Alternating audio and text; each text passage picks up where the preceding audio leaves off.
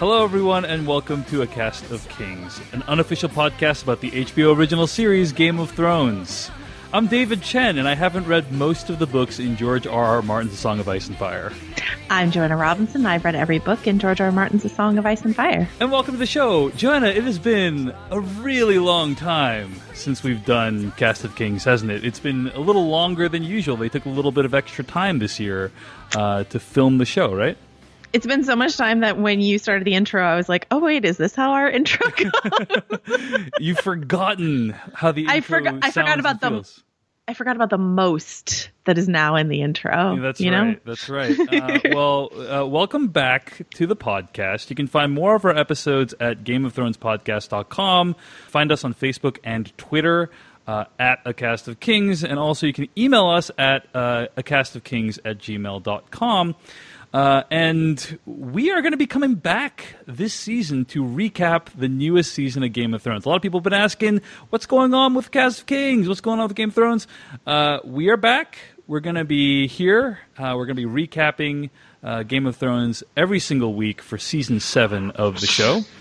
Uh, and not only are we going to be doing season seven of Game of Thrones, but uh, we actually were just at Con of Thrones, the first ever Game of Thrones convention in Nashville, Tennessee.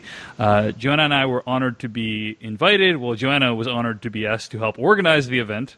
Uh, and we both attended. Joanna hosted a ton of panels. I hosted a couple of them with her. And it was a lot of fun, was it not, Joanna? Oh my God, it was so much fun it was an honor to uh, just be part of the show and to see all the fandom, uh, all the cosplay, uh, and just like good vibes all around. I thought, right? Like it was, it was surprisingly upbeat and friendly for a show that's about uh, killing and raping. you know? Yeah, yeah. Um, I think I walked away with just a really, really good impression of this fandom, which I've already grown to love via our podcast, via our email feedback, via our Twitter feedback. But to meet everyone in person, um, all the all the fans that were there, I, I, just felt like my heart overfloweth all weekend. It was so it was so charming. So thank you to everyone who came up to us. Um, a big hello to the people. I heard from a few people later that they were too shy to come up to us. So big hello to those people. I mean, you are an extremely intimidating person, Joanne I Robinson. So, uh, but um, speaking of which, we got to meet for the first time, so that was exciting as yes. well. A lot of people don't know that Joanna and I had never met in person until a couple weeks ago at Con of Thrones. So that I know. was very exciting as well and now you regret everything, right? You're like, I. After meeting her, I decided I should not be in business with this person. No, but it's it's a testament to how uh, electric our chemistry is uh, that we are able to sustain the podcast off sheer force of will without ever having interacted in person. Uh, but it was it was a delight to meet Joanna. A uh, couple of other things I want to mention before we get going with what is going to happen on today's episode. Firstly, uh, there were many highlights of the show. One of them was we got a chance to see the Manimals perform live. Uh, yes. And that was amazing. The Manimals, by the way, also the band that introduced this episode of the podcast. You can find more of their work at manimals.band. That's manimals.band. Do you spell that just animals with an M dot band. Uh, Jenna, talk a little bit more about who the Manimals are. Oh my God, the Manimals are an amazing group of. Uh, they're out of NYC, New York. They are sort of like a. Would you call them like glam rock punk? Is yeah, sort of sure. how I would try to define them. And something that I've encountered with sort of nerd geek music in the past is that some of the lyrics can be really clever, but the songs themselves are not songs I would necessarily listen to just, you know, if they didn't have anything to do with the fandom that I was interested in. But um, the Manimals released an album last year called Seven, which is a Game of Thrones concept album where each track is told from the perspective of a character from Game of Thrones. And I am not kidding you when I tell you that I have jammed this album so much over the last year, and I would listen to to it even if it were not about Game of Thrones. But one of the fun things about the album is that Haley Bowery, who's the the front woman for for the album, and uh, uh, incidentally a listener of the show, and a big Game of Thrones uh, nerd, I guess I would call her, is that she puts in not only show references but a lot of like really subtle and and interesting book references too. So this album has everything. It has credibility. It has music that's really good. And if you've ever seen them perform live, which I really suggest you do, just the whole band brings it in terms of their look, their costume change, their energy. Uh, we got to see them uh, in concert, and even though I was already a huge fan, Dave was this. This was kind of like your intro to the Manimals. Is that right? Yes, and I was uh, very impressed with them. Uh, I uh, read a write up of them at TheVerge.com, um, which you can read about Con of Thrones. There's also write ups at Vanity Fair and SlashFilm.com. Uh, but The Verge wrote The Manimals, a New York City party rock band self described as a mix of David Bowie, Joan Jett, the New York Dolls, the Yeah Yeah Yeahs, and Blondie, performed a Game of Thrones concept album called Seven while its lead singer, Haley Bowery, went through half a dozen costume changes, licked an electric guitar, downed two bottles of beer, and introed a song about the Night's Watch by wandering off stage muttering, I'm going to go take the black real quick.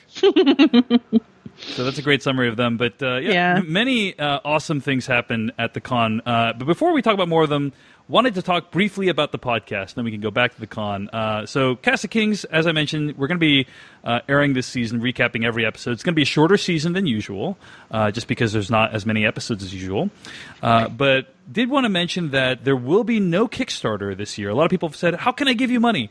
Uh, well, we are very fortunate to be ad supported this year. So if you want to support Cast of Kings, just support uh, the people who have sponsored us this season, uh, and we'd really appreciate that. But uh, yeah, just wanted to let you guys know that's what's going on with the show this season. Uh, and you can find all of our episodes at GameOfThronesPodcast.com. Again, email us at a castofkings at gmail.com. So, Joanna, a couple of other highlights from the Con of Thrones. Uh, one of them was Paula Fairfield, the sound designer of uh, Game of Thrones, came by, shared some insights about the show. And one of those insights was that uh, the final episode of season seven will be 84 minutes long, and that they are quote unquote considering making every episode of the final season feature length. Uh, Yeah. And I, I was in the panel when this happened. I tweeted it out. It was like the tweet heard around Game of Thrones fandom. I saw that tweet embedded in like 10 articles about this very news. Uh, but yeah, that's crazy. You know, that's a huge possibility that this could be uh, a, an epic final season where every episode's a movie. I mean, the thing is basically like a every season's basically a 10 hour movie anyway, but they're just kind of possibly making it official. So we'll see. Uh, Listen, happen. Dave Chen, if you don't want your tweets embedded in a bunch of articles, you shouldn't text them immediately to a writer for Vanity Fair. Um, no, I'm just kidding. I, I mean, what I made know you think? What made you think I didn't want that?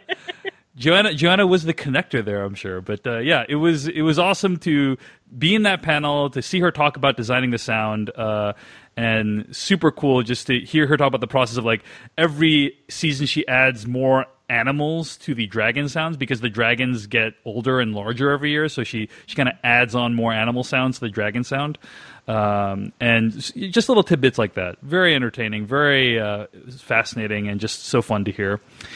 Uh, but Joanna Robinson, the highlight of uh, the con for me personally, and I, I would I'm not exaggerating when I say that one of the highlights of my life as Oh. a pop culture podcaster, commentator, writer was a panel we did called Ghosts of Westeros.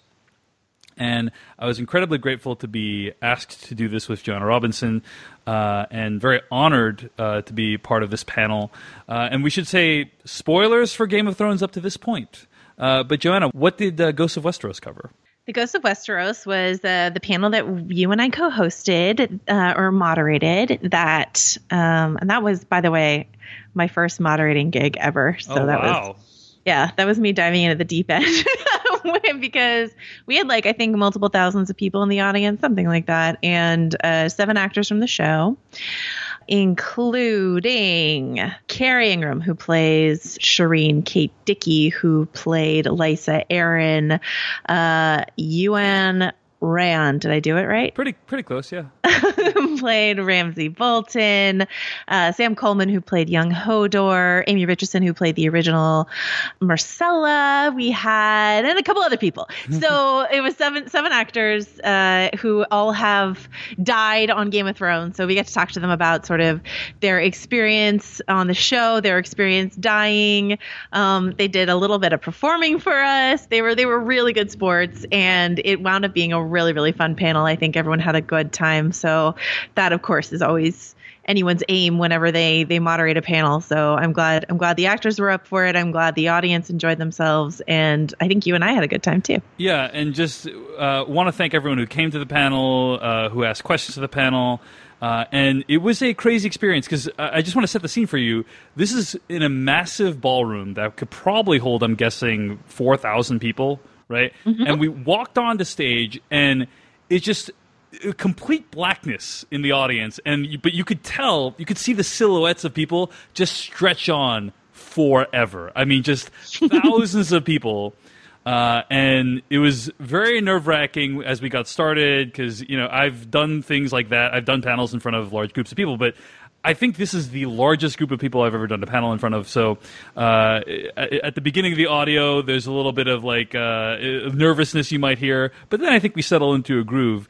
Uh, and so what we are doing here today on this podcast, we are presenting you the audio from that panel uh, with mm-hmm. all those amazing actors who played all these iconic characters on the show.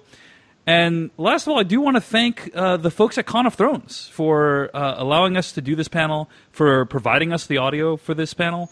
Um, super awesome, uh, super grateful to them for doing that. And again, you can find uh, details about that show at conofthrones.com.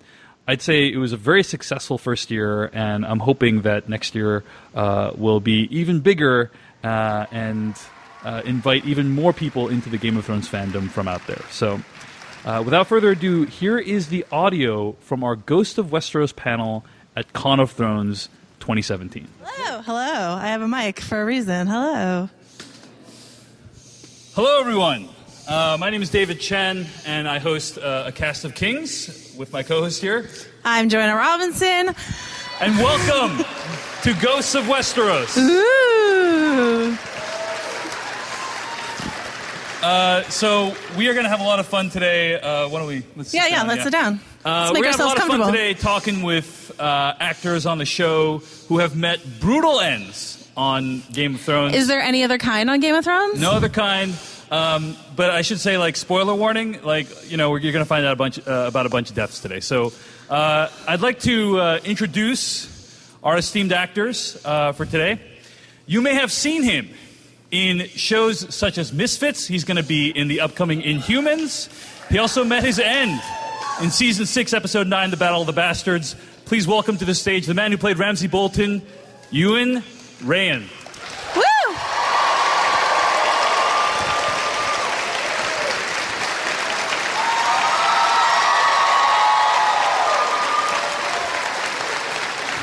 Hello.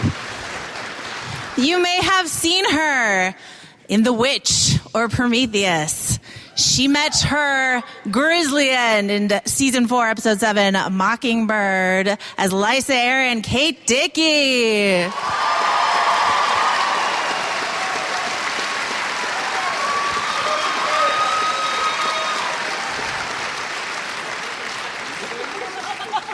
Sorry, I'm not doing the stool. I fall off. he has appeared in films such as Brazil, Shadowlands, and Mr. Turner. He was killed in season 6, episode 10, The Winds of Winter. Please welcome the man who played Mace Tyrell, Roger Ashton Griffiths, to the stage.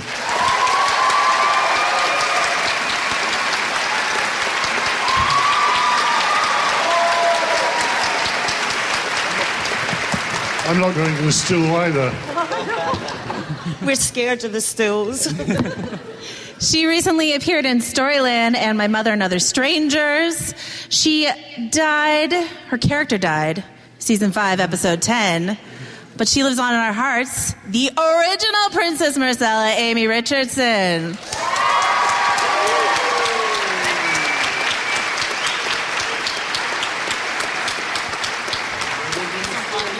He played Bud in the Texas Chainsaw Massacre prequel Leatherface, and he was killed in season 6, episode 5, The Door.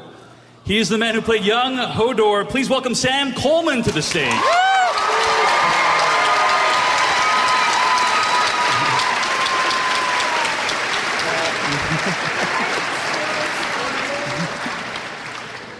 You may have seen her on stage as Matilda in Matilda the Musical, or you may have seen her in Wolf Hall.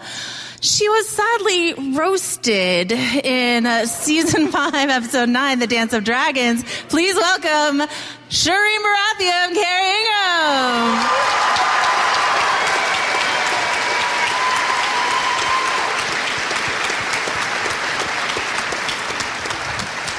He has appeared in movies such as The Danish Girl and Star Wars The Force Awakens. He was killed in season 1, episode 8, The Pointy End. Please welcome the man who played Syrio Forel to the stage, Miltos Yerolemou.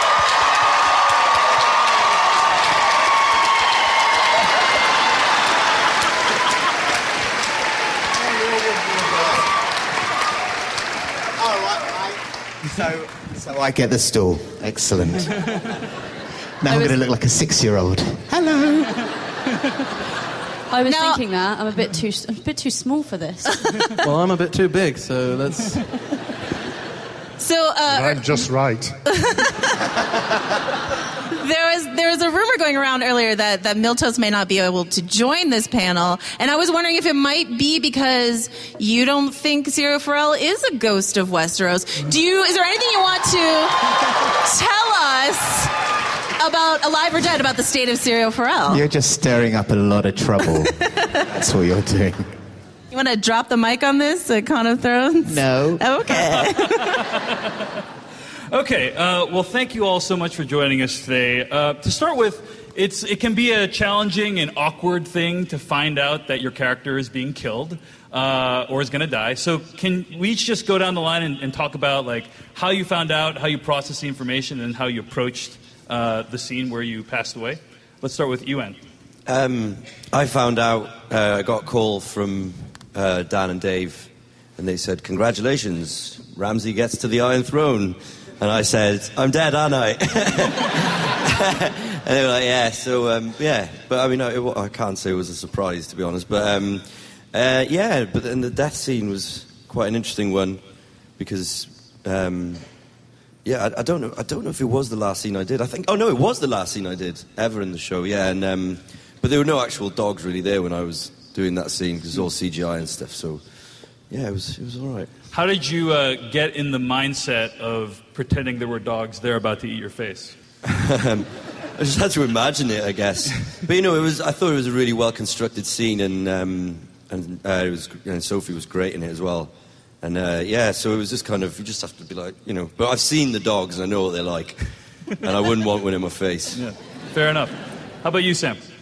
Um, well, I didn't actually know Christian was going to die in his bit because they blacked out that part of my script because they don't they don't trust me with secrets. Um, understandably so. Um, so I just you know I was just rolling around on the floor for a bit, shouting, "Thought this is fun," and then uh, turns out rather sad. So sorry about that. Kate? Um, well, I'd, I'd read the books up until Lysa's death. I was just trying to get a hang in her background. So I knew that she died by the moon door, but I didn't know if they necessarily would feature that because there's so much in the books, you don't know what's going to make it and what's not. So I was really pleased to get the death and uh, had a lot of fun because we had the moon door and there was a, like a foot drop or something, a crash mat. And then, so I filmed that and Aidan and Sophie were amazing. I had Sophie gripped by the back of the neck for hours that day and she was uh, amazing. And then about a week later, I went and did the kind of stunt. I'm terrified of heights, so they said, okay, we're going to strap you into harness and we're going to pull you up to the top of the ceiling and you're going to hang over and, and die. And then what they do is they re- reverse it. and, and in the books, Lysa's death is silent. There's no way I could be silent because I was so frightened, so I just screamed my head off. And then, um, so that was quite fun, just seeing how they were going to work that out. Um, so I was, I was just pleased to get to die, and not just, not just have Lucky a for boy in my boobs forever, you Yeah. know. You, so you, you, you're, you're a dedicated book reader, Kate Well, Dickie. I was until her death because I just wanted to know yeah. uh, why she was like that. She was so unhinged that I had to work out what had went on before. I stopped reading after the book so that I could just It all goes downhill after Lysa Arryn leaves. Um, but I was wondering, there was a surprising bit of sort of deep book nerd controversy around your death scene on the show because there were people who really wanted to hear "Only Cat" right before you And went your down. sister, I yeah, know. yeah. Yeah. Did you, as a book reader yourself, you were like, "What? What about this line here?" No, no. I was too busy worrying about Fair enough. greeting and pushing Sophie. I didn't mind what he said at the end. It was, just as painful as whatever one. So I don't know if people. I, I heard that people were outraged about his line, but um, We'll get outraged about anything Game of Thrones. it was fine man. for me. It was fine. Uh, how about you, Kerry? Um, well, I found out sort of halfway through filming season five. Um, so I got a call, I got a call from David and Dan, and they basically explained everything that was going on and how it was going to happen. And then after that, it was just sort of waiting for the scripts, and then I was really excited. I knew exactly what the reactions were going to be, and I was so excited for it.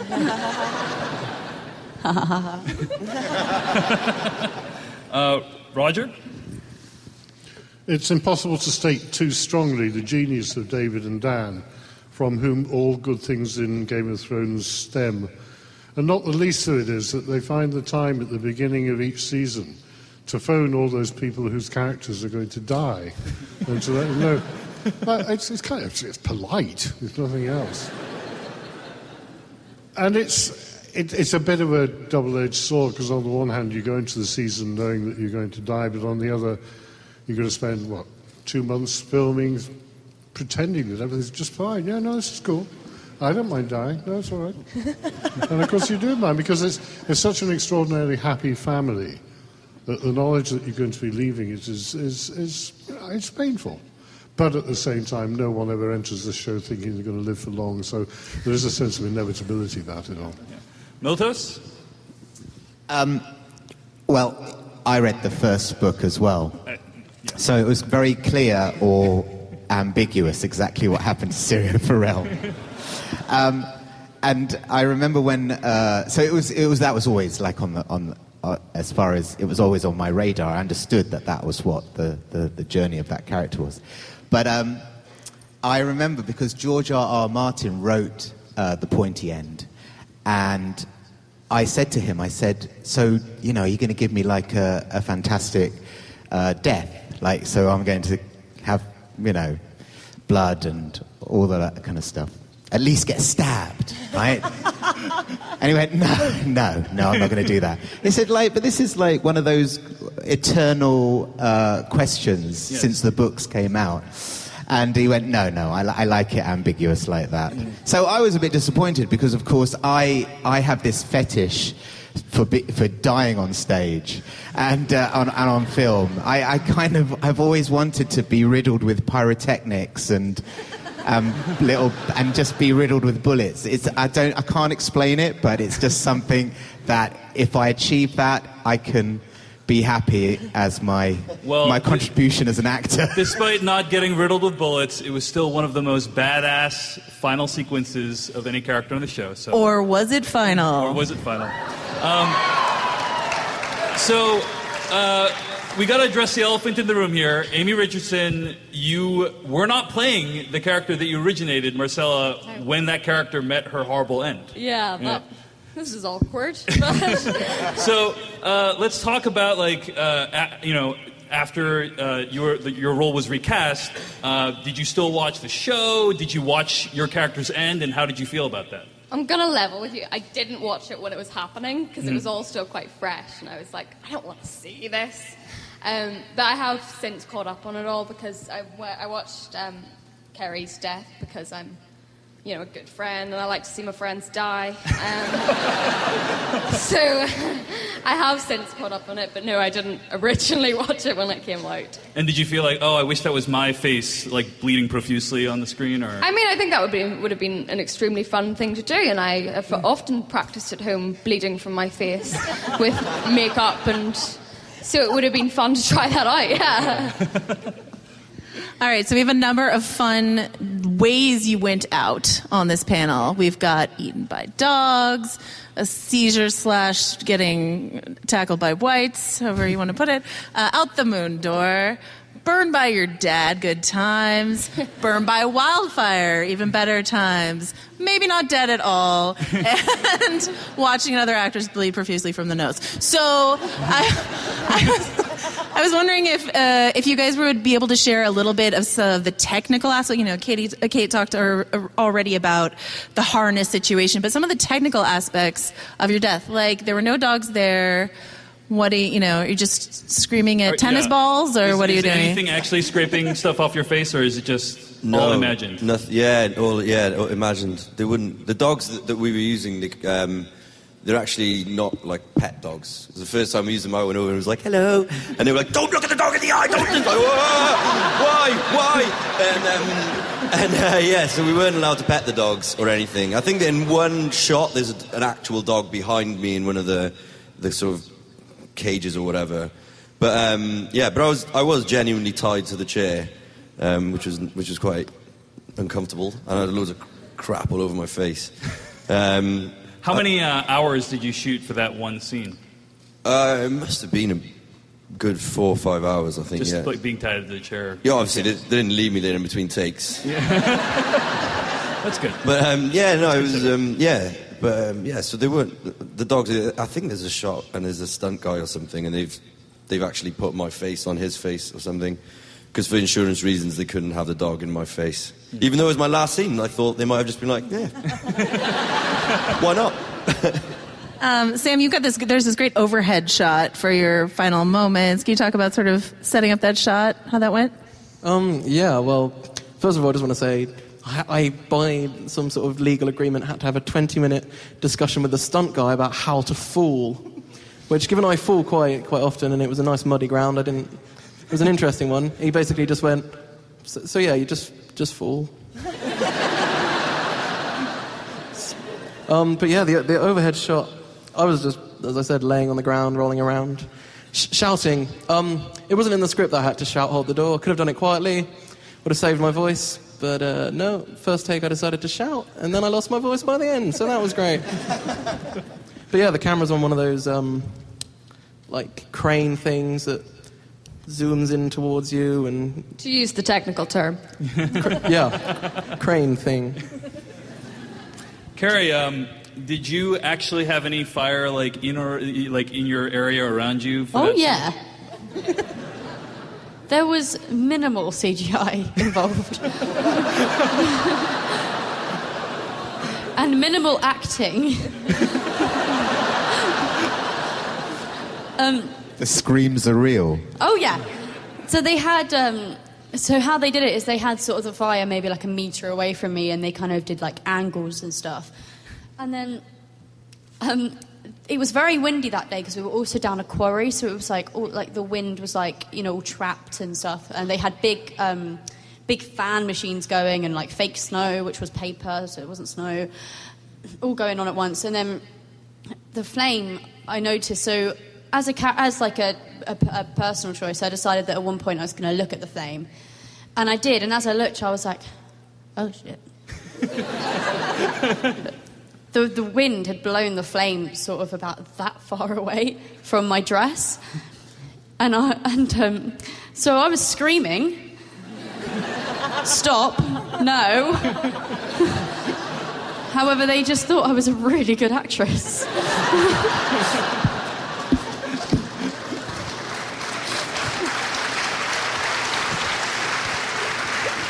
It, it wasn't until after that shot that they decided to tell me that my costume was anti-flammable. um, but yeah, no, all of that um, was it was it, it was fine. I ended up having to have like a safety word if, if I was ever like uncomfortable with the flame and stuff. But other than that, it was all it was all fine. So eventually. Roger, you got to share your death with uh, basically most of House Tyrell. An entire religious movement went up in flames. Uh, what was the what was the CG wildfire situation like? That was a scene of two parts. There was a bit where we were alive, and it was a large scene, and large scenes take a lot of time to shoot, and we were being emotional, so we were being emotional for four, in fact, four days we spent on that scene, and that was really quite tiring.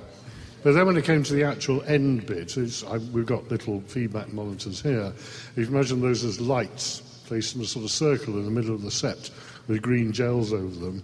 And it was, it was that romantic. It was somebody pressed the button, the lights went green, and we all went, and, and as we were doing that, they faded us out in the edit and just replaced us with a flash of green. So it was kind of uninteresting. I mean, it's no your dress nearly catching on fire, but uh, you know, it'll do. And Miltos, any thoughts on your uh, your final scene? Any? Uh... You must never underestimate how uh, the most simplest thing that you have to do is obviously the most complicated. And the most complicated, are all- obviously, uh, because they're so well planned, it kind of goes according to plan. But the simple act of Ian Beattie snapping my sword became really problematic. Every time, because I'd have to hold it really tensely, and he'd just whack with this proper, you know, metal sword and, and smack it. But I'd have to keep that tension. And over and over again, he'd draw that sword and bring it down, and every time it'd be like, ow, ow, Ian, what are you doing? My ligaments already had gone by that point because that wooden sword was incredibly heavy. Um, but that, that was the, the thing I remember. My ligaments haven't been the same since. Are we ruining the show for everyone? so, what was your death like? Nah. So uh, I have a question for uh, Sam Coleman, who played young Hodor. Uh, obviously, the death of Hodor was one of the most powerful events of that season, and you played this character who uh, people felt like they'd gotten to know, but you played a version of him that we hadn't really gotten to know, right? Um, because he was saying words of it in Hodor. So, can you tell us about like how you went about uh, bringing in you know aspects of uh, Christian's performance, but then also like what you felt like you brought to that role? Well, I, I guess usually as an actor, you're, you get to create your character based on sort of the information you've got, and you get to go through that process of, you know, who am I, what do I do? I had five seasons of absolutely stellar acting from Christian, so my job was to come in for two episodes and not mess that up. Um, so I mean, and, and I, I, I watched some of Christian's um, scenes and that, and I sort of got the way he walks and that. But at the same time, I tried to sort of make my character a bit different because it was him pre the incident. So. Yeah. Uh, let me ask uh, Iwan and Kate a question because I think you guys are the evil ones on the panel, right? Yeah. Okay. Um, so, uh, so Excuse me. I was reading an interview uh, with uh, an actor for another show who like needs to play a, a bad guy, and they were saying like uh, it, it's kind of it kind of sucks to to play an asshole. You know, like they don't enjoy getting into that kind of character. And so I was wondering for for you two, like, what is it like, you know, being kind of villainous characters on a show? Let's start with you, Anne. Um, I don't know. I just approach it like any other role. I think uh, the thing, is with Ramsay, um, because he was just so, he had no moral compass whatsoever. Um, it, it was kind of weirdly liberating because he's so happy all the time, and he's really enjoying himself. So uh, it was actually quite a lot of fun. And then obviously there are scenes that come up, and you're like, oh, I really don't want to do that, and uh, that's horrible. Uh, um, but yeah, in general, I actually quite enjoyed it, and, and because I, I don't, I, when I'm working, I don't let it, you know, I don't bring it too far into me. I like to go to the character, and um, so yeah, I guess I, I don't let it get to me. How about you, Kate? I loved playing someone that people hated. I did. I just thought it, it was. It, it didn't bother me. You're not there to, for a kind of popularity show. You're there to do your job as best as you can and, and give the character the voice they deserve. And I really enjoyed Lysa's lack of edit button. That she had no filters. I mean, she went from this to that to that. And as an actor, you're playing characters that are normally hiding their feelings. And Lysa couldn't. So I had a lot of fun just being mental, basically. But trying to make it truthful and not just a big pantomime show, you know. I loved people hating her because she kind of deserved it, you know. And you just do your job. So, yeah, it's just like playing any other part, really. I just approached it like you as well. It's just a, another part. We wanted to do a little uh, experiment here, a little pop quiz, uh, and see if you guys remembered your character's last words. Oh, my. And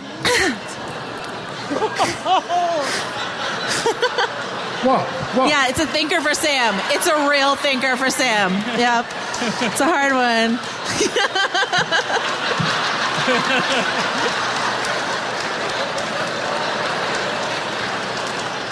And if you if you do remember, if you wouldn't mind maybe performing them for us. So starting with you, sir. Do you remember? I think word wise, it was something like down. Yep. That's right. Is that right? Yeah. And then ah.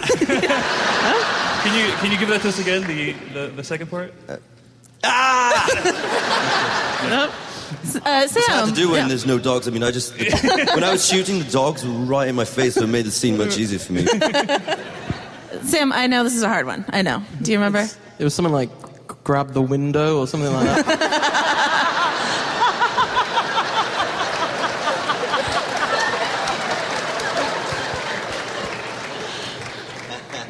Yeah, um, yeah, something like that. Can, can, can you guys help, help me out? What was the, what was what was my last? Yeah, that was it. Kate. Oh, God, now I don't remember it, but I remember things like, "You love her."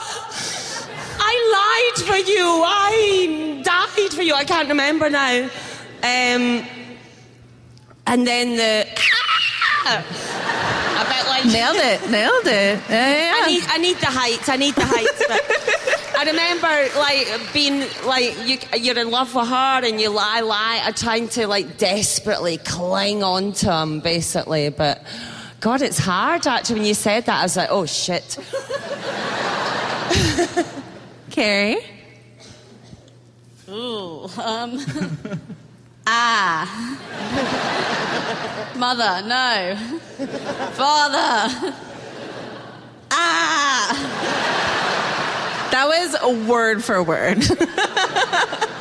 Rogers, yours is a little difficult because your actual final words did not come in your Well, death scene. I can tell you what my last line was, but it didn't make the edit. Yes. And it was a moment between Natalie and me where she says, We've got to stay here, we can't just, just be cool. And I turn to her and I say, But they are madmen. But it got cut.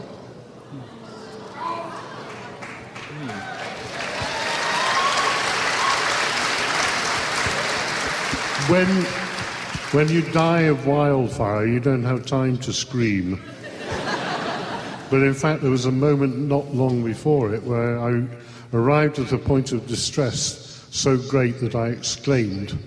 And it was something like, "Ah!" Then that was it, out. Miltos? Um, it was a while ago. Mhm. Uh, I think it was um, the first sword of Braavos does not run. However, the look on your face tells me that it's wrong.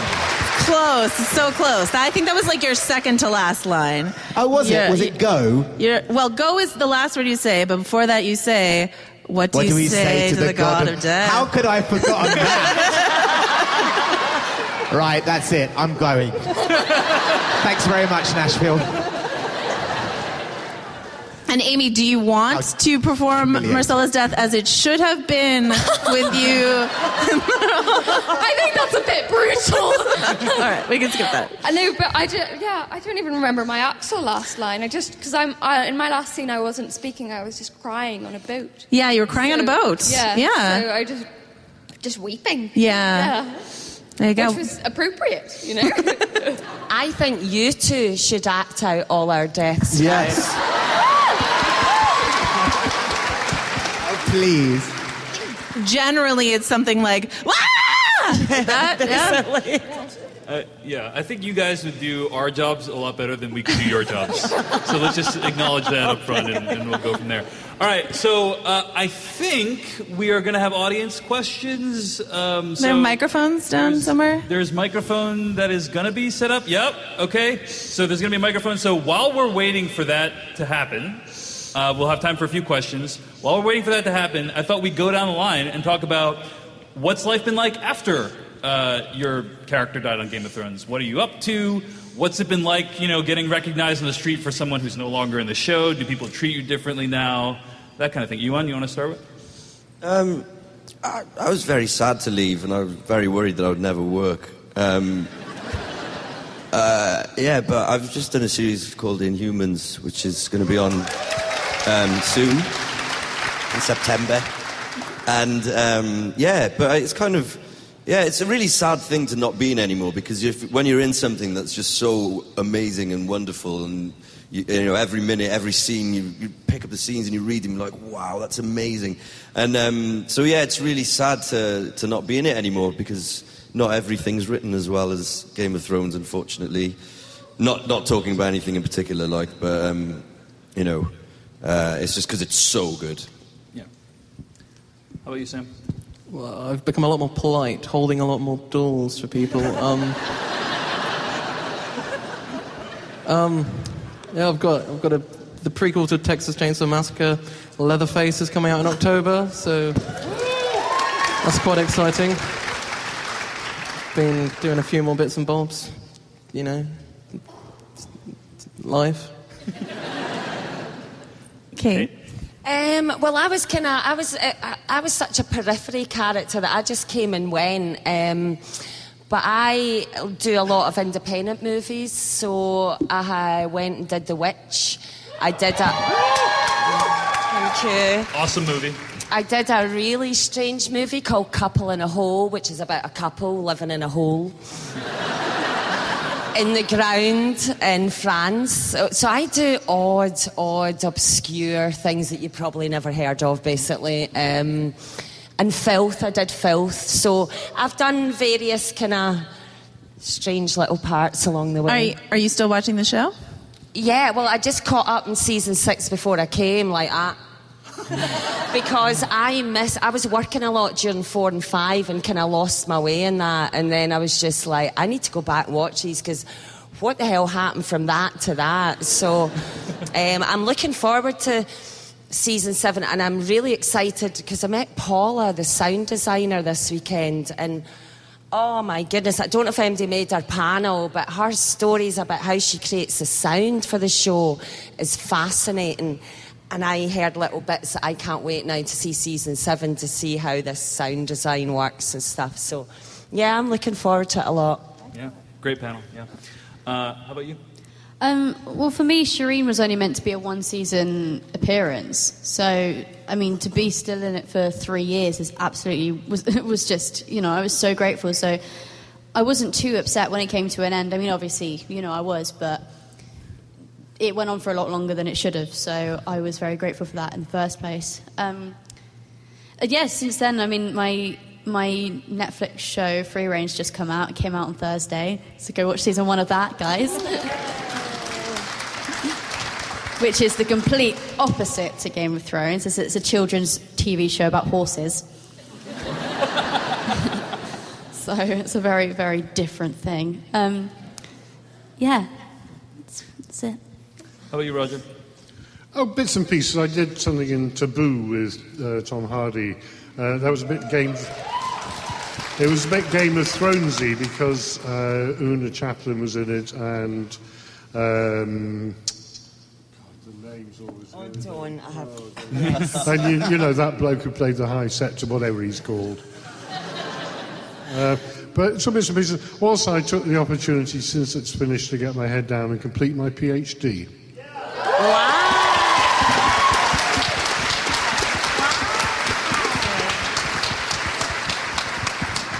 Mil- Miltos, have you also completed a PhD since your time on Game of Thrones?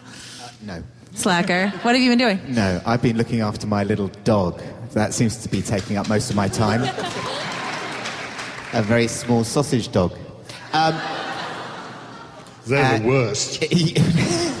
um, I mean, you know, like usual, tarting your your ass around, trying to get work, and doing bits and pieces here and there. Uh, Shakespeare has always been my my love, and that's the thing I go back to in the theatre.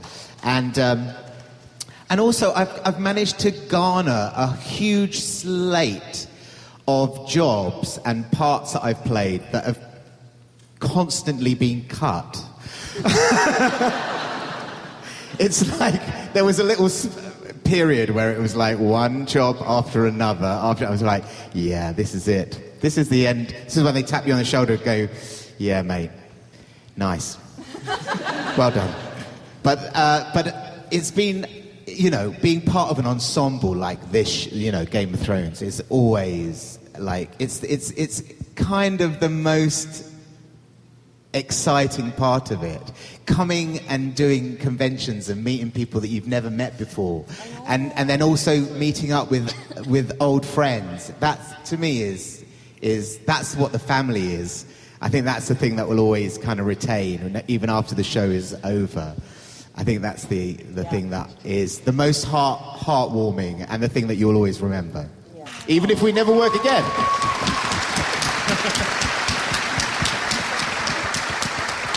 I don't really know how to follow that. Um, obviously, it was a bit um, different from me. Um, and it was, you know, obviously it was heartbreaking, very hard and everything. But for me, it really did. In a way, it was kind of good that it happened to me at quite a young age because I saw how cutthroat the industry is. And it showed me that I really do want to do this. It could have completely turned me off it, but it really just made me want to work harder. And so I've been working in a BBC show, which fingers crossed is going to go to a second series. It was out earlier, it was out last year, um, and just other little bits. What, what's the name of the series? Just so Uh, My Mother and Other Strangers, um, which is set in Northern Ireland, so I got to do my own accent for like the first time, which was really weird because nobody knows what I'm saying half the time. I have that problem as well. and um, yeah, I was in school. I just left school last year, so I finished my A levels, and it was, yeah, just. But I mean, like you were saying, it was obviously it was very hard leaving because it was un- unplanned. Um, but I'm still very close to everyone in the show, and I know. I mean, like Kerry's one of my best friends in the world, and I have lots of very, very fond memories, and it's always going to be something that I'm very, very proud to be a part of, as I think everyone feels. You know, it's a real, it's something that's going to go down in history, and I'm very proud and privileged to be a part of it.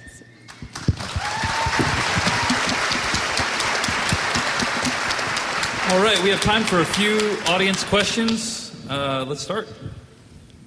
Hi, my name's Daisy, and you all have given so much of yourselves to us. And I just wanted to take a minute. I wish I could give back to you all you have given to us. And I am so grateful for you.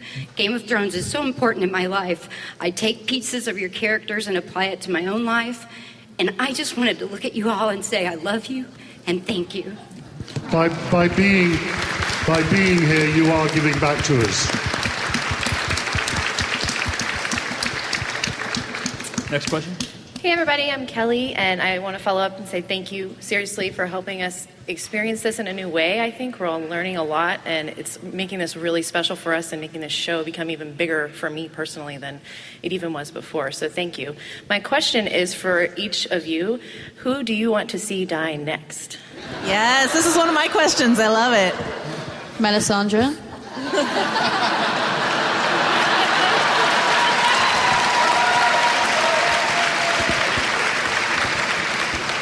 I don't think I need to elaborate. I want that bastard dead. Again. Not really. I think he's great.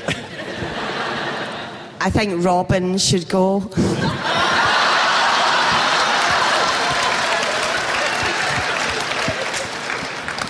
I'd like Benz, the horse who carried me into battle. But I'd like him to die a beautiful, peaceful death in his stable of old age. And to get a beautiful state burial in Highgarden. I love it. Uh, I, I don't. Ha- I, I'm not going to go down the path of saying who I want to die, but I think what's really exciting about the next season is that there will be characters pitted against each other where we will really struggle to go. Do we really want them to die or the other person to die? I think that is the exciting thing. Is that it's going to be really, really high stakes, and that's exciting. Amy? I think, um, well, I think that probably the next character who deserves to die would be Cersei. But without Cersei, but, but, but without Cersei, the show's just not going to be the same because she's such a force of evil and you need that. It's just going to, I mean, it's, it's never going to be a boring show, but it would be duller, I think. No, not really, but you know. I think she deserves to go next, though. and uh, not anymore. and uh, Sam? Oh, um, I kind of want one of the dragons to die so that they can be turned into a White Walker dragon. Thank you. All right, next question. Well, everyone are, has already thanked you, so I'm going to get right to it, and I really hope I don't butcher your name. I don't want to call you Ramsay. Iwan? It's pretty good, yeah. All right. We've had this um, debate. We've had I this need debate. to know what did it mean when um, in the final in that the episode Battle of the Bastards? What did it mean when you told Sansa, Sansa, they'll always be a part of me inside of you? So. I don't think that's. I think that's misquoted. Um, No, it is not. I think it's what you wanted to hear, and I know what you want me to say. I don't want Sansa knocked up with your bastard. I know, but it's gossip. And also, technically, wouldn't be a bastard because she was married to me. So anyway, um, um, no. Um, it, I think what the character meant was that he'd left an imprint on her forever, Yeah. and that she would never be the same again because what he'd done to her. And that's what. That's the kind of sick person he is. He likes to feel the power that he has over people, like he did what he did to Reek. I don't think um, there's. I don't. I, I I personally didn't read any more into it than that, and I don't think it was meant to suggest that she was pregnant. Okay, just it, it seemed towards the and also, how the hell would season, Ramsay know sitting in that coming- chair? Well, I mean, because all Ramsay did was keep her locked up and have sex Yeah. with her. Yeah, I mean, he was well, I know, but yeah, he, he's not. You know, I mean, I hear dolphins can use sonar and see inside, but I, I don't think Ramsay can. I mean, you all did such an incredible job, especially the um, the three of you that are sitting here from season one. If it weren't for you guys, the seasons would not have been renewed. I mean, it was it, blows my mind that HBO was even close to considering, you know, canning this whole thing. And I'm so glad that they didn't because I, I, I, I'm a book fan. I started with the books, and I, I love the books. I love the author. He's, he's a god to me. But the show I have enjoyed equally as much and in completely different ways. And um, you guys should all just really, that, that's something to be proud of. Thank you for. Thank you. Thank, you. so much. Next question. Uh, mine, mine's also for Iwan, but it's just it's kind of dumb and weird. Um, so we have to keep the death theme. We have a five-person snooker death match. It's you, Michael, Alfie. Ooh, who are the other two? You, Michael, Alfie. Oh, Kit, and randomly a Nern is there too. Who wins? That person does it. That's the only person that lives, and why? What, in a big fight between all them? yeah, no, no, no. In a in you playing snooker slash pool, who wins? Oh, who And- wins in but the pool? yeah, who wins in the pool? Well, I'm going to say me, aren't I? and also, I mean, it, it's actually sort of, you know, sometimes other people win, but it's, it's mostly me. All right. And, and, and I can say that because they're not here to, to co- yeah, contradict me, so yeah, Good. Facts. sometimes I let them win. We have time for two more questions. Syrio, every time we head east, I wish I could see your face, man. I miss you so much on the show. Shout out to that way. Um, I want to ask though, we had the dragons and the language people on the stage earlier said that they put a personal part of themselves in the characters they play or the parts they show. What do you guys bring on a personal side to the role? I don't know if I want to reveal that bit of me, or you'll not let ever speak to me again. No. I, I just utilised my immense wealth.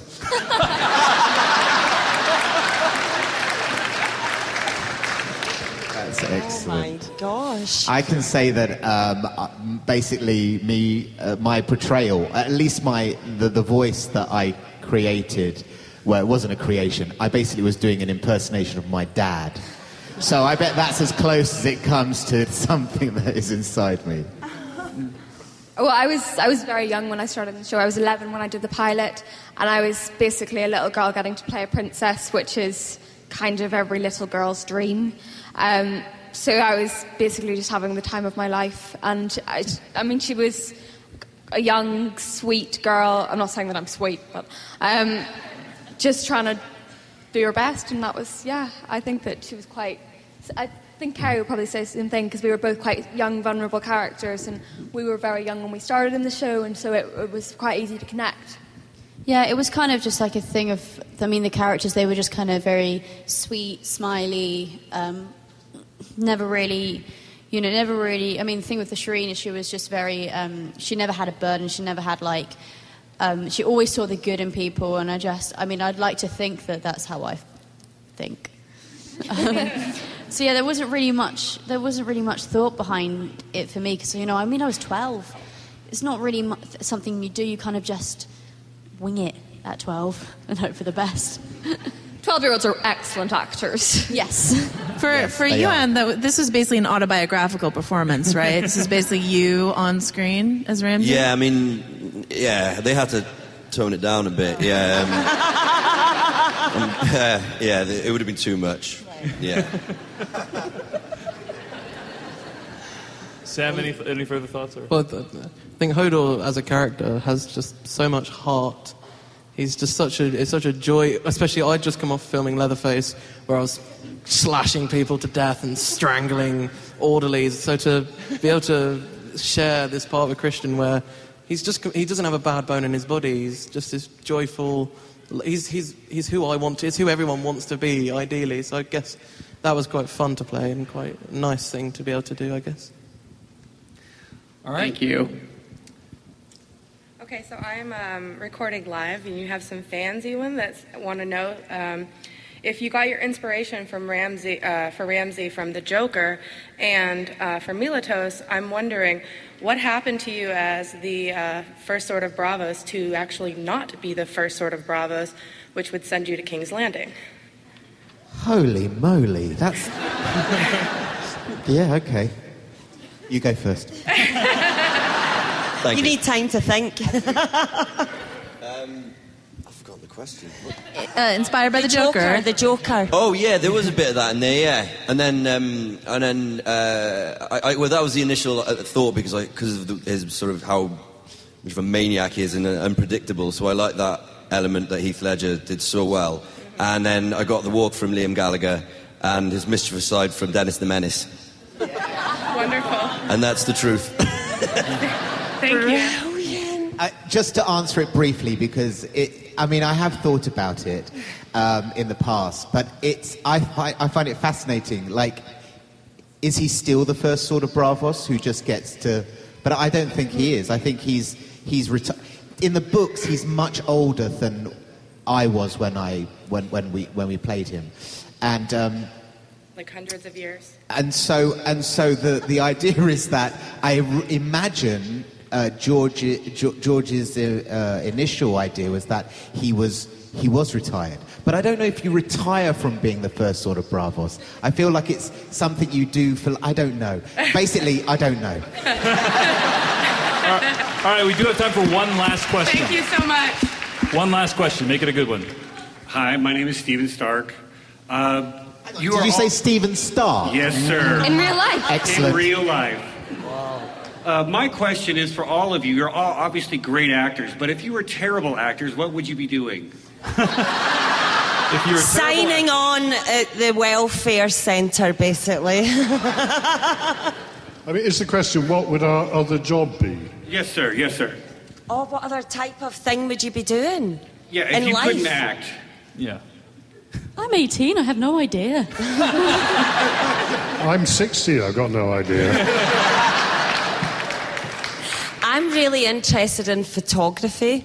And it's something that I would like to uh, learn more about. So I've been thinking about doing like a course or a evening class or something about photography because I know nothing about it, but I'm fascinated. Um, and I was thinking, what can I do if this? What can I do if it dries out? And I think, oh, maybe I could try and become like a set photographer, like in film sets or something. So That, that sounds like you want to be an actor. yeah, it does. I've wanted to act since I was 10 years old, and that's what I was doing, and I didn't move from the path, so it's hard to think up other things. I, I'd have a much more steady job altogether. I'd be a musician. What, Yeah, what me ins- too. what instrument would you play? Oh, I'm, I'm one of these poor sad saps who plays lots of things, but none of them terribly well. Um, I've heard you sing. You're great. if, if I were going to be a professional musician, I'd pick one of them and work harder at it. This question's actually always been in the back of my mind because obviously, as an 18 year old, it's like, well, what if this doesn't happen? What if this doesn't? What if when? Because you know, it's quite hard to do that transition from at, from child to adult, and you know, I still I'm still not doing that because I look about five, so I'm still playing children, and um, yeah, I know I've always had it in the back of my mind because I'm thinking when I reach a point where I can't play children anymore, that may not work. I may not be able to carry on. And um, I think if that if, if that was the case, then I would always do. I think I would definitely stay in the industry. I think it would definitely be the. I mean, I've always said about I've always wanted to open my own drama school because that was something that I really struggled with was finding a school was finding schools that would accommodate. Um, like you know, accommodate uh, people that wanted to do what I wanted to do. Either that, or um, you know, just I think I I don't know. It would probably be to go to drama school, or um, it would be I'd actually probably end up going to university, which is something that I'm not going to do anymore because of acting. I'd probably study something at uni, which would be completely different. Yeah, absolutely no idea. Any uh, closing thoughts, Sam and Iwan? Um, well, I've- I've got into politics quite a lot recently, I think, without getting all sort of cheesy and deep. I think there's a lot of issues socially at the moment that are quite present in the political sphere and sort of socially and things that are happening all across the world. The- it- the- I'd, I'd probably try and do something around there. You're Saying Hodor for Prime Minister. Yeah. I, I think I'd quite like to be a musician as well, but um, if that didn't work as well, then I like I really like nature and animals and stuff. So maybe I maybe I could be the next David Attenborough. I'd be very happy with that. Well, all of your characters are dead except maybe Syrio. Uh, but, you know, there is a saying on the Iron Islands what is dead may never die. We are so grateful that all of you have come here today to share your insights with this crowd. Please, everyone, give our panel a round of applause. Thank you, thank you.